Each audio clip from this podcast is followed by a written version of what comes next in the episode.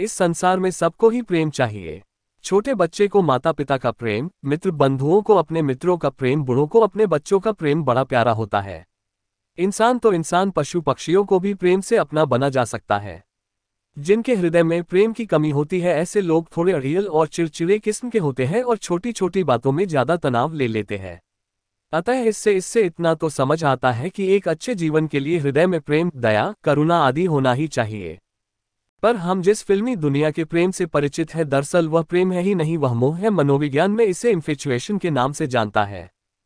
प्रेम एक भाव है और इसकी पूर्ति संसार में थोड़ा बहुत हो भी जाए, परंतु इसकी तृप्ति इस संसार में कदापि संभव नहीं है। अगर मैं गलत हूँ तो आप अपने अगल बगल में देख लेना कि इस तथाकथित प्रेम के प्रेम जाल में पढ़कर लोग सुकून में है या परेशान है, इस पर एक बार विचार ज़रूर कर लेना।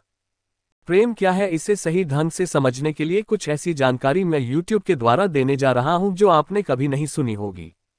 हम यह भी जानेंगे कि इस हृदय के प्रेम के द्वारा हम कैसे अपने जीवन के बड़ी से बड़ी जटिलताओं को चुटकियों में सुलझा सकते हैं।